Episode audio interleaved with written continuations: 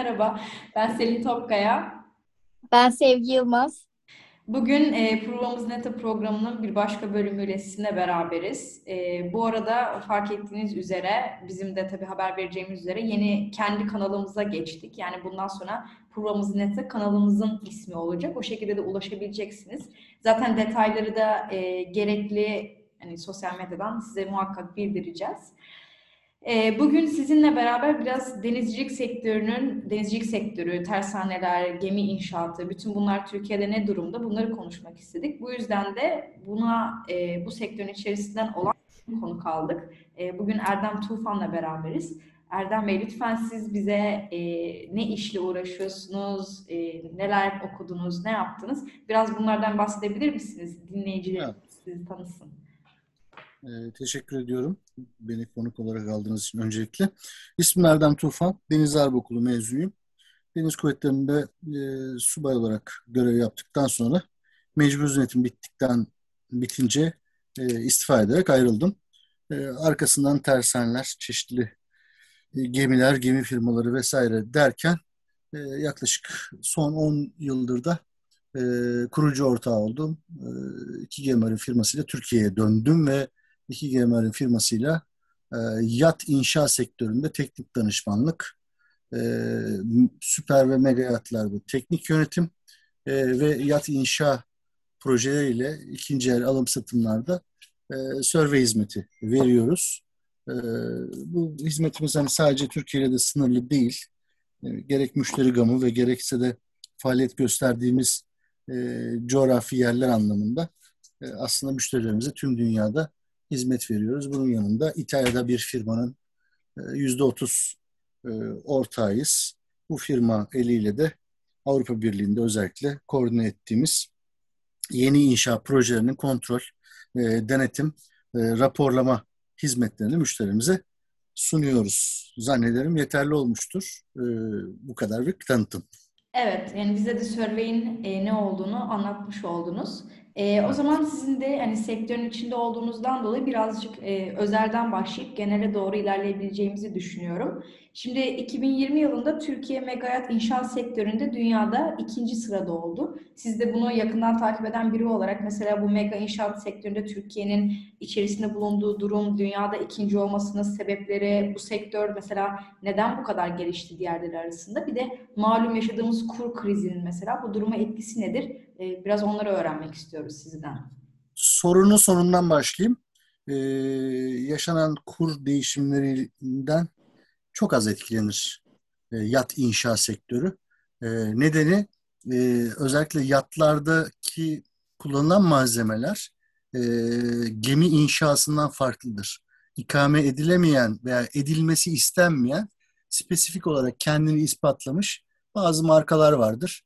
E, ve bu ma- markalı ürünleri zaten bir dövizle satın alırsınız ve yaptığınız hizmetleri de genelde yat inşa sektöründe, yat alım satım sektöründe e, küresel olarak değişebilirliği kabul edilmiş olan para biriminden yaparsınız. Yani Çinli bir müşterinize de bugünlerde euro olarak fiyat verirsiniz.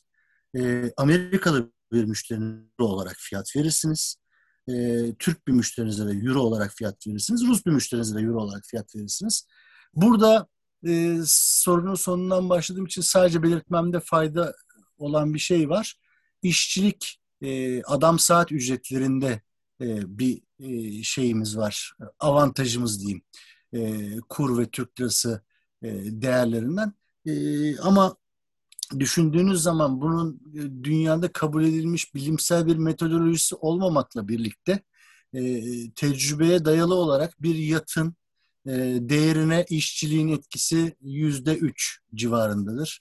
E, yani o yüzde üç nedeniyle ya gelelim biz Türkiye'de bir yat inşa edelim diyeceğini düşünmüyorum insanların. Neden e, böyleyiz?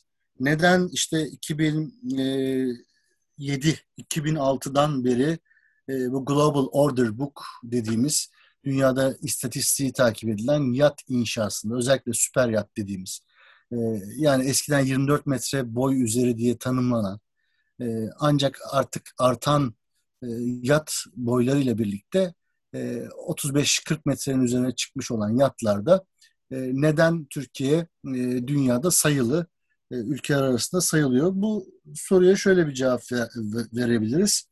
E, birincisi e, rakibimiz olan e, ülkeler, daha doğrusu yat üretiminde sözü geçen ülkelerin büyük çoğunluğunun e, hedeflediği tekne boyu 40 metre altı. E, yani şimdi o Global Order Book'un başka bir tablosuna e, başka bir taraftan baktığınızda şirketler olarak incelediğinizde ilk 20 şirketin e, ilk onunda e, yanlış hatırlamıyorsam son bu senekine e, göre ilk onda e, 3, 4, 5 tane İtalyan firması vardı. Arkasından e, Hollandalılar, Almanlar geliyordu. E, bizim uzmanlık alanımız ve bu dünyada ikinci oldu dediğimiz tonaj ve boy. Bizim uzmanlık alanımız daha büyük tekneler. E, biz e, tersanelerimizden, gemi inşaat tersanelerimizden yolcu gemilerinin bakımları ve onarımlarından olan tecrübeyi e, yat inşasıyla, geleneksel yat inşasıyla birleştirebilmiş, e, designerların verdiği e, kısıtlı paftalarla bile iş üretebilmiş bir ülkeyiz. E, bu da biraz bizim modüler inşadan uzak olmamız nedeniyle. Yani Türkiye'de klasik bir yat inşa modelinde e, inşanın başında olan mühendis ustalara iş tarif eder ve ustalar o mühendisin tarif ettiğini birebir uygularlar. E, büyük teknelerde 40 metre üzeri teknelerde 3 3,5 seneleri 4 seneleri bulan geniş zamanlar olduğu için bizim inşa yöntemimiz e, burada öne çıkıyor. Öne çıktığında e, Türkiye'de sipariş veriyor müşteriler ve e, yapıyor teknelerini.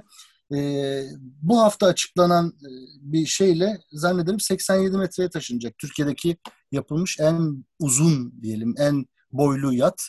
E, 87 metre olarak e, Turkuaz yat tarafından e, yapılmaya başlanacak. E, o da bu şeyin e, bu senenin güzel haberlerinden bir tanesi. Bundan önce Bilgin Yat tarafından 80 metre olarak yapılan Tatyana teknesi. E, 2021 senesinde e, teslim edilen Tatyana teknesi var. E, zannederim açıklayabilmişimdir. Biraz daha açmamı isterseniz e, derinine girerim bu konunun.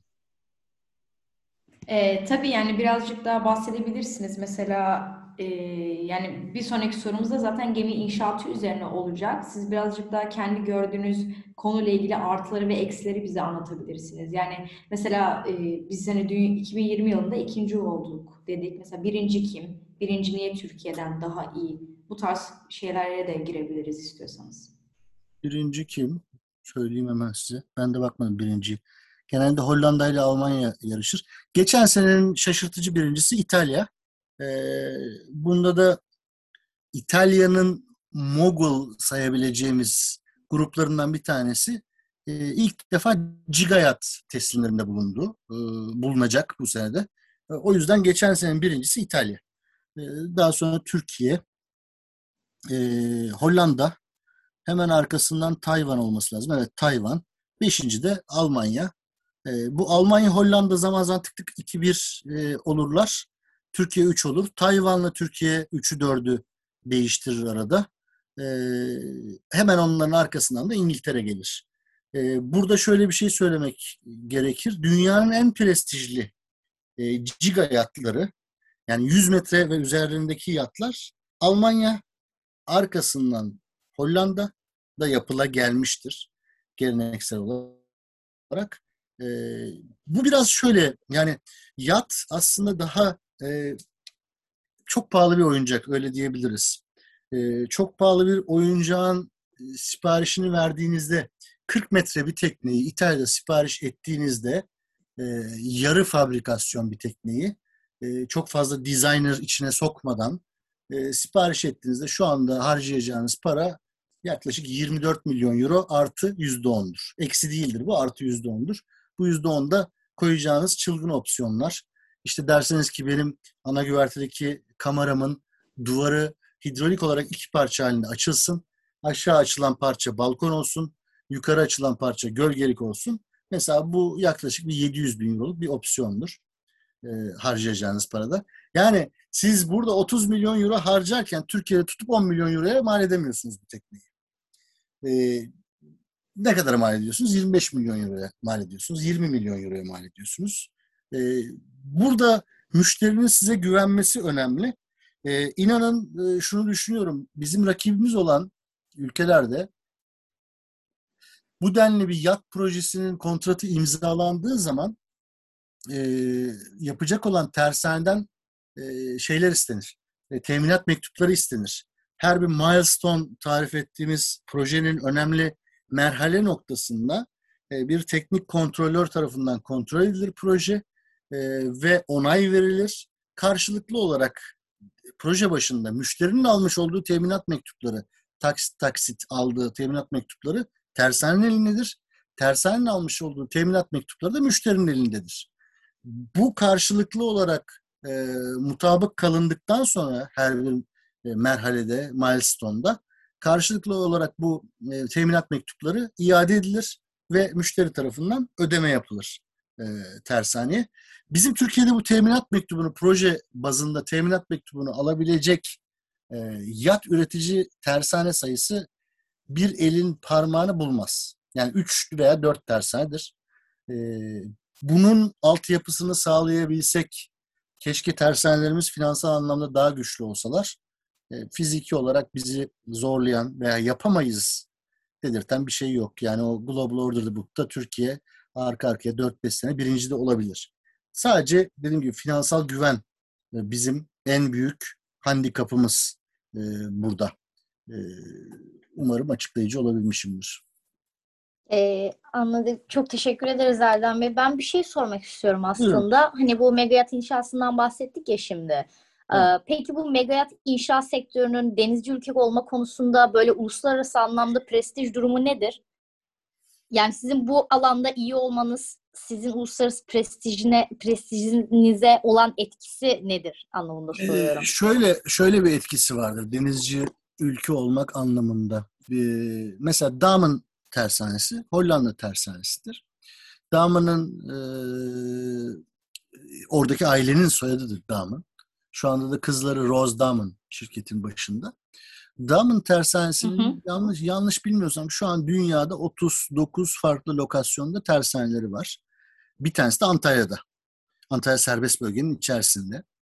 E, Amels de onların yat markası ve sipariş üstüne yat yapıyorlar. E, şimdi e, şöyle düşünelim. Dünyanın ilk 100 zengini, dünyanın ilk 50 zengini e, bu ülkelere gelip bu ülkelerden yat siparişleri vermeye başladığı zaman en önemli şey şudur. Bizim bu gemi inşasında vardı artık yok. E, çünkü gemi inşasında adam saatleri biraz daha yüksek olduğu için o kayboluyor. Tersane işçisi veya tersaneden ekmek kazanan bir insanın çocuğu da ya tersane işçisi olur ya da gemi inşa mühendisi olur ya deniz subayı olur. Bir şey olur. Yani bir denizci olur. Ee, siz bu sektörü e, olabildiğince e, tabana yayarsanız bundan ekmek yiyenler ki gemi inşaada ortalama yaklaşık 1'e 25'tir. Yani bir proje 25 alt projenin e, üretilmesine e, sebep olur. Çok verimlidir. E, bunu yaptığınız zaman tabii ki e, bir denizcileşme, deniz kültürünün oluşması arkasından gelecektir. Yat sektöründe dediğim gibi bu mevcut. Halen korunabiliyor. Çünkü biraz daha butik. E, gemi inşaatı da eskiden vardı. E, örnek vereyim size. Mesela bizim e, İnebolu'dan, e, Kastamonu'dan kökenini almış olan orada geleneksel yöntemlerle kayık, taka, e, çektiri imal etmiş olan insanlarımızın üçüncü, dördüncü göbekten e, torunları şu anda yat üreten tersane sahipleridir. Bunların oğulları, çocukları, e, kızları gitmiştir efendim Türkiye'de bir üniversiteyi bitirmiştir e, bu konuyla ilgili. Örneğin gemi inşaatı mühendisliğini bitirmiştir. Daha sonra gitmiştir İtalya'da, gitmiştir Hollanda'da yüksek lisans yapmıştır ve tekrar o tersaneye dönmüştür. E, babasının, dedesinin kurduğu tersaneye dönmüştür. Bu birincisi denizciliğin ve deniz sevgisinin, deniz kültürünün nesilden nesile aktarımını sağlıyor. İkincisi bir yaşam alanı oluşturduğu için insanlara, bir ekmek teknesi haline geldiği için bu iş e, ister istemez denizle barışmak ve o denizden keyif almaya e, başlıyorsunuz. Hayatında denizi görmemiş bir insan bile e, ömür boyunca bir tersanede yatların inşasında çalıştıktan sonra bir arkadaşının teşvikiyle bir kayık alsa e, bu denizleşme ve deniz kültürünün yayılması anlamında bir katkıdır. Biz bunu e, en çok ben Amerika'da ve İtalya'da e, bu havayı teneffüs ettim. E, böyle bir şeye dönüşmüş. Hani gurura dön. İngiltere'de de var. Ama İngiltere'nin biraz daha refah seviyesinin artmasıyla bu biraz kaybolmuş. Biz işte yedi kuşaktır tersanede çalışırız. İşte biz yedi kuşaktır şu kadar tekne yaptık. Yedi kuşaktır işte tersanede en iyi marangozluk işlerini biz çıkarttık diye böyle bir aile e, geleneği haline gelmiş ve övüncü haline gelmiş. Burada Tayvan'ı ayırıyorum e, bir tek. E, Tayvan, bir kuple Almanya. E, buradan biraz farklı. Bunlar biraz daha endüstriyel bakıyorlar duruma ama e, geri kalanlara baktığınız zaman e, hiç şey yok. Hani bayrak devletlerinde bu var. Ne alakası var diyeceğiniz bir ülke yok.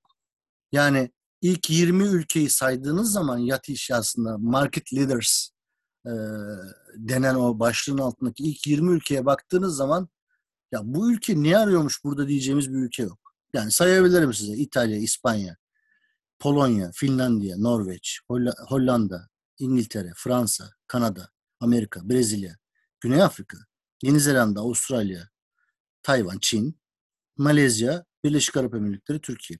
Yani ben saydığım zaman bu 20 ülkenin içerisinde bir 3-4 tanesini ayırıyorum. Geri kalanı gerçekten denizciliği ve deniz kültürünü, deniz sevgisini içselleştirmiş, bununla yaşayan ülkeler olduğunu görüyorum ve buna şaşırmıyorum açıkçası. Anlıyorum. Çok teşekkür ederiz. Sağ olun. Şimdi biraz da bu sektörden çıkıp aslında genel anlamda bir şey konuşmak istiyoruz. Bir konu ele almak istiyoruz. Biraz evet. daha ticari anlamda. Ee, Türkiye'deki tersanelerin durumunu konuşmak istiyoruz aslında biz sizinle. Hani sizce Türkiye'deki tersanelerin hali hazırdaki durumu nedir? Nasıldır? Gelişmişler midir? Ya da çalışma koşulları buradaki insanların nasıl? Nasıl ilerliyor? Ee, buradaki çalışma prensipleri nasıl işliyor? Ve varsa tabii ki en önemli olan sorulardan birisi varsa geliştirilmesi gereken yönler nelerdir? Bunlar hakkında da biraz bilgi verirseniz çok seviniriz. Şimdi burada şunu öncelikle söylemem lazım. Bizim en eski tersanelerimize baktığımız zaman e, en eski tersanelerimiz e, 70'li yılların başına, 70'li yılların ikinci yarısına dayanıyor. Ve e, çok ilginç rakamlar e, paylaşmak istiyorum size. Mesela 2002'de 37 tane tersane vardı Türkiye'de. 32 tane ter, 37 tane tersane vardı 2002'de. 2016 yılı itibariyle bir son istatistiğim var. Sayı 79'du. 49 tane de şey bekleyen vardı. Yatırım başlamış. Hani faaliyete geçeceği beklenen vardı. 37'den 79'a çıkmış 14 senede. Burada inanılmaz stratejik bir değişiklik yaptı Türkiye. Çok teşvik yollarını açtı. O yüzden kendisine iki buçuğa katladı. Hayır öyle bir şey olmadı. Hayır öyle bir şey olmadı. Maalesef. Yani keşke öyle bir şey söyleyebilseydim. Yani Türkiye gemi inşaatı sektöründeki niş e, boşluğu gördü ve o boşluğu doldurmak üzere inanılmaz stratejik bir değişiklik yaptı. Teşvik kanunları çıkarttı ve böyle oldu. Hayır öyle olmadı. Şu oldu. E, 2008-2009 global resesyon ve krizlerinden önce navlunlar o kadar arttı, o kadar arttı ki üç iş adamı birleşip bir gemi satın alıp armatör olmaya çıktılar. Yani örnek vermek açısından şöyle söyleyebilirim. Çok güncel değil. Şu anda biraz daha arttı navlunlar ama e, Güney Amerika'dan, Arjantin'den Upriver yani orada nehire girdikten sonra böyle bir 3-4 gün gidersiniz. Upriver'dır onun ismi jargonda. Arjantin'den Upriver gidip buğday yükleyip Çin'e bir gemi gönderdiğinizde ton başına navlunuz 74 dolardı. Bu pandemi öncesinde 14 dolara kadar düşmüştü. Oradan hesap edin. Kriz öncesinde 74 dolara ton başına taşıdığınız e, buğdayı veya mısırı e, o krizin üzerinden 10 sene geçmiş halde 14 dolara taşıyordunuz. Şimdi navlunların arttığı dönemde herkes gemi sahibi olmak istiyordu ve e, Türkiye'de işte o demin söylediğiniz şey var ya e, işçilik e, rakamlarının düşük olması orada çünkü ticari maksatla bir gemi yapıyorsunuz. Ticari maksatla yapılan gemilerde e, kalite ön plandadır. Kaliteli bir gemi yaptıracaksanız e, Japonya, Güney Kore, Almanya bazı gemi tipleri için Hollanda'ya gidersiniz. Hayır benim için kalite ikinci planlıdır. Ekonomik ömrü 30 sene olsun derseniz Çin'e gidersiniz. Çin'de yaptırırsınız ticari geminizi. E Çin dolu. Tamamen dolu. Bütün tersaneler dolu. Nerede yaptırabilirsiniz? O dönem Yunanistan'da yaptırabilirdiniz. Ama Yunanistan devlet anonim ortaklığı olan en büyük tersanesini özelleştirmek üzere bir Alman şirketine sattı. Onlar da arazisini değerlendirmek üzere tersane kapattı. O dönemde Türkiye'de tersaneler bölünerek çoğaldı. Yani bir tersanede 10-15 sene çalışmış e, iki mühendis ayrıldılar. Dediler ki biz de tersaneyiz. Ruhsat aldık ama ne yapıyoruz? Ambar kapağı yapıyoruz sadece. Öbürü dedi ki sizde çok fazla proje var. Sizin kızaklarınız dolu. Yerde montaj yapın. Ben modül yapayım size. Tak o da bir tersane oldu. Öbürü dedi ki ben crane montajlarını yaparım size. O da bir tersane oldu. Derken 2016'da biz 79 tersane ve 49 yatırım halindeki tersaneye geldik 2016'da. Şu anda da GİSPİR'in üye sayısı yanlış e, hatırlamıyorsam 68 artı 22'dir. Yani çeşitli iş kollarından 22. Toplamı hepsinin bir gemi inşanın bir tarafından tuttuğunu düşünürseniz 70, e, 90 e, tane de üyesi vardır GİSPİR'in. 90 diyebiliriz. Çok ilginç bir şey daha var. Yat tekne demin söylediğimiz yat tekne imalatını iş kolu olarak belirten 154 firma var Türkiye'de. Bu 154 firmanın kaçının mülkü var? Kaçı iş yapıyor derseniz tahmin ediyorum civarındadır. Yani 70 değildir kesin de 60 civarındadır ama yer kiralayarak yapan, arazi kiralayarak yapan, e, Tuzla'da Balıkçı Gölü'nün kenarında e, balık balık gölünün kenarında e, kazanılmış arazilere e, seyyar hangar kuran gibi pek çok yat imalatçısı da var. E, bunların dediğim gibi toplamı 154. Türkiye burada nerede? E, Türkiye neredeyse coğrafi olarak tersane kurulabilecek her yerde tersane kurulmuş durumda. Sadece şöyle bir sıkıntımız var. Ee, Doğu Akdeniz'de özellikle Suriye ile yaşana gelen, Suriye'de yaşana gelen e, istikrarsızlıkla birlikte Doğu Akdeniz gemi piyasası tamamen bitti. E, orada Adana Yumurtalık'ta bir tersanecik var. Onarım tersanesi. Oradan e, gemi tersanesi olarak düşünürseniz Adana'dan yani Türkiye'nin Suriye sınırından başladığınız zaman İzmir'e kadar gemi tersanesi yok. Marmaris'te askeri üssün içerisinde bir mini tersane var. Onun haricinde gemi tersanesi yok. E, hinterland'a uygun olsaydı Antalya'da kurulabilirdi. Çok hinterland'a uygun değil ulaşım anlamında Antalya'nın. E, onun haricinde yani güney kıyılarımız haricinde kuzeyde de unutula gelmiş e, deniz ticaretinin veya deniz nakliyatının bırakılması sonrası lokal tersanelerimiz kapanmış. Bir dönem mesela bu 2008-2009 öncesinde Karadeniz çok ciddi yolcu gemileri, personel taşıma gemileri, yolcu gemileri dediğim e, yolcu motorları, e, feriler, personel taşıma gemileri yapardı. E, onlar mesela şu anda gayri faal. E, bu tersaneler haricinde düşünürsek Türkiye aslında coğrafyasının izin verdiği ölçüde e, tersaneye sahip gibi geliyor bana. E, Türkiye olarak e, veya sizlerin yaptığı çalışmalarda çok farklı disiplinlerden insanlarla görüşüyorsunuz. İşte bazılarınız uluslararası ilişkilerle ilgili çalışmalar yapıyor. Bazılarınız uluslararası hukukla ilgili çalışmalar yapıyor. Bazıları savunma politikaları, güvenlik stratejileri vesaire vesaire vesaire. E, coğrafyayı sürekli göz önünde tutmamız gerektiğine inanıyorum ben. Türkiye e, jeopolitik, e, jeostratejik öneme sahip bir ülke olmasına rağmen Türkiye'nin bir de handikapı var denizcilikle ilgili. Türkiye kutu gibi. Kıyıların hemen arkasında dağ sıraları var ve bir sanki ülke içinde ülkeymiş gibi. Yani kıyı Türkiye var, bir de iç Türkiye var. İşte o iç Türkiye ile kıyı Türkiye'nin ulaşım e, ağlarının e, çok iyi işlenmiş olması lazım. Çünkü tersane dediğiniz şey de bir, sürekli bir ham madde akışına ihtiyacı var. E, sürekli bir girdi sağlanması lazım buraya. O yüzden uluslararası ticaret yollarına da yakın olması gerekiyor. ifade etmiyor. Yani şu anda Mersin'de gidip devasa bir tersane kurabilirsiniz. Oraya kimse gelmedikten sonra müşteri olarak bir manası yoktur. Atıl kapasite olarak kalır. Anlıyorum. Çok teşekkür ederim. Çok sağ olun e, bugün bizlere konuk olduğunuz için. Ama ben bitirmeden önce aslında bir şeyi tekrar söylemenizi isteyeceğim. Evet. E, podcast'a başlamadan önce biraz konusu geçmişti ve yani ciddi anlamda bu konuda haklı olduğunuzu düşündüğümüz için bunu bir daha dillendirmenizi istiyoruz. Belki bizler için de hani bir yani ders niteliğinde olur. Yani şunu söylemiştik e, internet üzerinde gördüğümüz herhangi bir hap bilgi ya da herhangi bir hap grafiği alıp direkt o grafiğin üzerindeki sayılarla birlikte yorumlayabiliyoruz ve bundan yanlış çıkarımlar elde edebiliyoruz. E, bu konuda sizin söyledikleriniz vardı. Tekrardan bunları dile getirirseniz aslında çok sevinirim ben.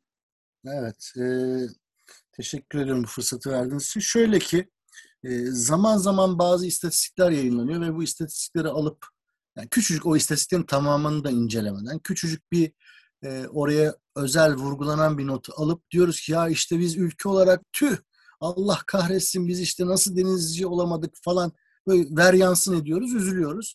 E, tersaneler spesifik e, noktasından hareketle şunu söylemek isterim. E, özellikle uluslararası ticaretin denizcilikle ilgili kat'i değişmez tek değişken olduğunu savunan e, bu konuda çalışma yapan arkadaşlar zaman zaman sürekli şunu vurgularlar. İşte denizlere çıkmak için önce ekonomiyi ve genel sanayiyi arttırmalıyız, üretmeliyiz. Bunu sattığımız zaman zaten gemiler bizim olacaktır. Ve buradan da hep Yunanistan örneğini verirler. İşte Yunanistan dünya filosunun şu kadarına sahiptir derler. Ben mesela buradan da şunu söylemek istiyorum. Türk tersanelerinin e, müşterileri sıralamasına baktığınızda ilk 10 ülkede Yunanistan yedincidir. Ee, Türkiye tersanelerine muhtaçtır Yunanistan. Yunan bayraklı gemilerin, Yunan armatörlerin işlettiği diğer bayraklı gemilerin e, onarımları için, havuzlanmaları için, üretimleri için e, Türkiye'ye muhtaçtır. Yani burada e, coğrafya çok önemli dedim ya. Yani Türkiye'nin yeri e, gerçekten güzel gerçekten stratejik ama burada şuna e, şuna mutlaka bakmalıyız. Her zaman vurguladığım bir şey var. Emeklemeden yürünmez. Emeklemeden e, yürünmeyeceği için emeklemeden koşmayı hayal etmek bence çok gerçekçi değil. Burada lütfen hani bu kapasitemizin farkına varalım. Hakir görmeyelim. Bu memlekette e, şundan çok değil 20 sene 25 sene öncesinde bir tane gemi inşaatı fakültesi vardı. E, şu anda da çok yok. E, ve e, bizler, bizim tersanelerimizde yabancı mühendisler gelip iş yapmaz. Bizim tersanelerimizde Türk mühendisler, Türk işçileri çalışır e, ve rakip olduğumuz örnek mesela İtalya örneğini hep ben veririm. İtalya'da devlet anonim ortaklığıdır Fincantieri. Dünyanın çeşitli ülkelerinde 21 tersanesi vardır. 8'i İtalya'dadır ve devlet anonim ortaklığıdır. Şu anda Türkiye'nin bir devlet anonim ortaklığı tersanesi olmamasına rağmen 2002'de 37 olan sayı e, burada gelmiş e, 80'leri 90'ları bulmuş. Bence bizim yerimiz iyi. Ha bunu çok çalışmalıyız. Daha çok çalışmalıyız. Aranan demin saydım ya Japonya, Güney Kore. Orada insanların şey demesi lazım. Evet Türkiye kaliteli 60 sene ekonomik ömrü olan bir gemi yapılacaksa Türkiye demeleri lazım. Türk Lloyd'unda klaslatmam lazım demesini sağlamalıyız insanlar. Tekrar teşekkür ediyorum bana bu fırsatı verdiğiniz için. Umarım naçizane bir katkımız olmuştur. Biz çok teşekkür Biz bizi kırmayıp geldiğiniz için kesinlikle yani katkı değil, gerçekten çok fazla şey öğrendik yani. Tekrardan teşekkür ediyoruz. Umarım siz de dinleyenler yani yat, yat sektörü olsun, mega yat sektörü Türkiye'nin bu durumdaki gelişimi, tersanelerimizin durumu olsun. Ee, umarım güzel bir fikir elde edebilmişsinizdir dinleyenlerimiz de. Tekrardan teşekkür ederiz Erdem Bey. Evet, Ben çok sağ olun. Gerçekten e, en net ve en kısa ve öz bilgiyi alabildiğimiz podcastlerimizden birisi oldu. Ben çok beğendim açıkçası. Yayınlamak için de sabırsızlanıyoruz. Teşekkür Değil ediyorum. Te- teşekkür ederim bir kez daha bana bu fırsatı verdiğiniz için. Rica ederiz. Sağ olun. E, Selin, o zaman kapatalım yavaş yavaştan. Evet, te- teşekkür ederiz bizi dinlediğiniz için. Bundan sonra kendi kanal ismimizden devam edeceğiz. Bir daha görüşene kadar ne diyoruz Sevgi? Provanız net olsun diyoruz. Kendinize çok iyi bakın.